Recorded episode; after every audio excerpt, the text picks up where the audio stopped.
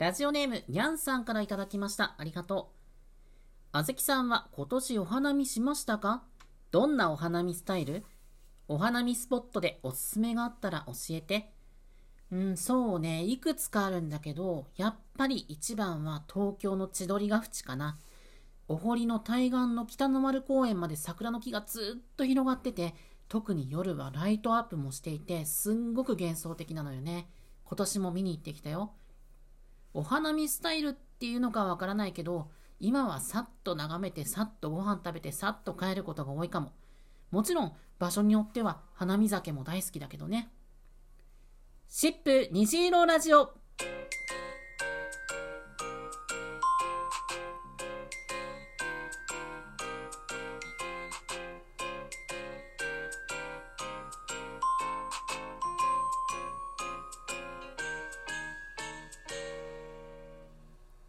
どうもこんにちは。シップ虹色ラジオ第49回のお時間です。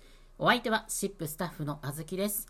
シップに関する様々な情報やセクシャリティ、ジェンダーに関するお話をリスナーのみんなからのお便りを紹介しながら毎月第2、第4月曜日にお届けしていきます。さて、突然ですが、今回は番組に関する重大発表があります。このラジオトークという配信アプリで2021年の4月にスタートし、今年3年目に突入したシップ虹色ラジオなんですが、実はこの度、Spotify でも聴けるようになりました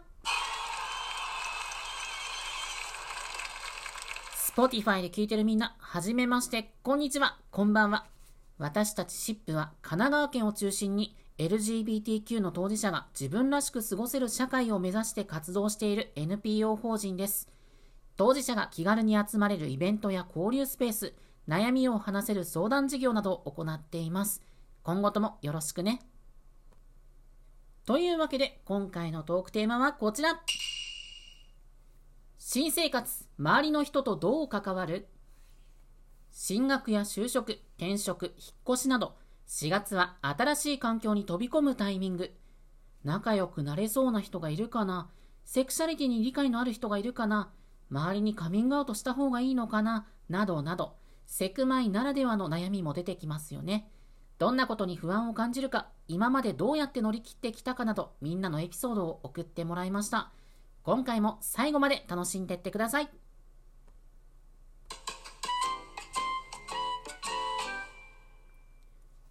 さて、それでは早速お便りを紹介していきましょう。まずはこちら。ラジオネーム、葵さんからいただきました。ありがとう。あずきさんに質問です。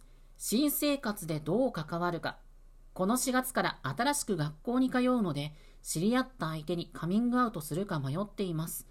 この人なら行っても大丈夫そうというポイントとかあれば知りたいです。絶対ってことはなくても大丈夫な可能性が高いくらいでもいいので。なるほどね。環境がガラッと変わるとき、カミングアウトの迷いってのはついて回るものだよね。今回は葵さんのお便りに対するヒントみたいなものをいくつか紹介していけたらいいかなと思う。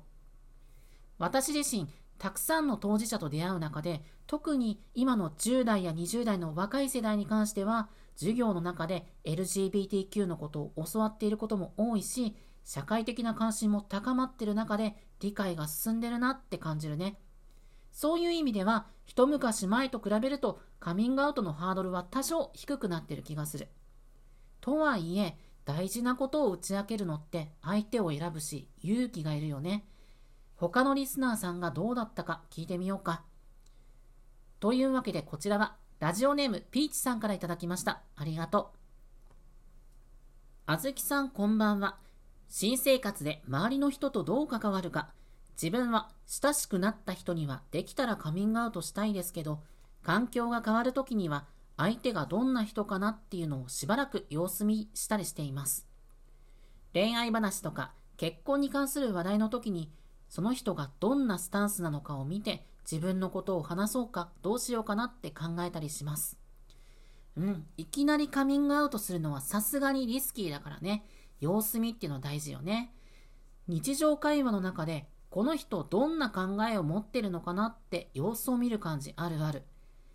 例えばさ、彼氏、彼女じゃなくて、パートナーって言葉を使ってるとか、同性婚の話題を振ってみてどういうスタンスか見るとか、最近だったら漫画やドラマで LGBTQ の登場人物が出てくることも多いし、そういう話題でもいいかもしれないよね。何しろ身近な話題を振ってみて相手の様子を伺うっていうのが大事なのかなと思う。あとは、まず仲良くなるってところと、その人がちゃんと秘密を守ってくれそうかどうかよね。カミングアウトして内緒にしてねって言っても、口軽い人だとさすがにリスキーではあるからね。そしてこちらは、ラジオネームタックさんからいただきました。ありがとう。トランス男性で周りにはカミングアウトせず、男性として仕事をしています。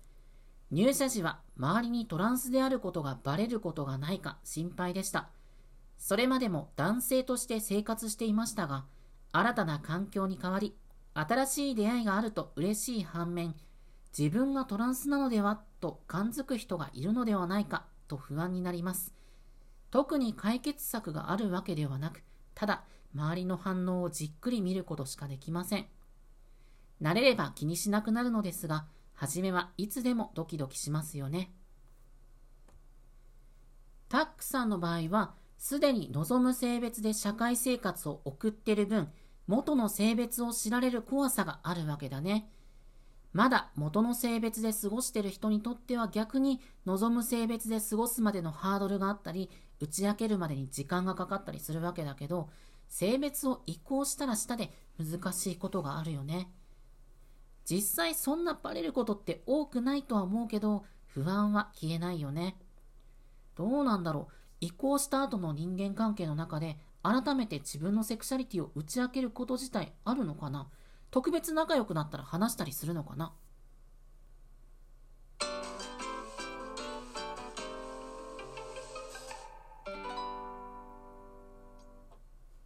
そんなわけで今回は新生活、周りの人とどう関わるというテーマでお話ししてきました。いかがだったでしょうか？たくさんのお便り本当にありがとう。次回の配信は2023年4月24日月曜日。配信がスタートしたら、シップの公式ツイッター、アットマークシップアンダーバーオフィシャルや公式インスタグラム、フェイスブックページでもお知らせします。トークテーマは、こんな時どうするシリーズ4、嫌なニュースや発言に触れた時どうする？今年になっても何度となく報じられてきた政治家や有名人による LGBTQ への差別発言、そしてそれがニュースになった時に必ず聞こえてくる世間の LGBTQ に対するネガティブな言葉。心穏やかにいられない人も多いことと思います。あなたはそんな時どうしますか？?4 月19日水曜日まで、ラジオトークで聞いてるみんなは再生画面の質問を送るのボタンから受け付けてるんで、ぜひ送ってきてね。Spotify からお便りを送ってくれる人は概要欄のリンクにアクセスしてみてね。その他にも、シップ虹色ラジオでは特に期限を設けず、リスナーのあなたからのお便りを募集しています。毎回冒頭で紹介するような私、あずきに聞いてみたい簡単な質問や番組の感想、セクシャリティに関わるお悩み相談、何でも構いません。番組内で読めるものはなるべく読んでいくんで、読まれたくないお便りには読まないでって書いておいてね。というわけで、シップ虹色ラジオ第49回の配信はここまで。次回の放送をお楽しみに。必ずまた会いましょう。それまで絶対生きようね。お相手はシップスタッフのあずきでした。バイバイ。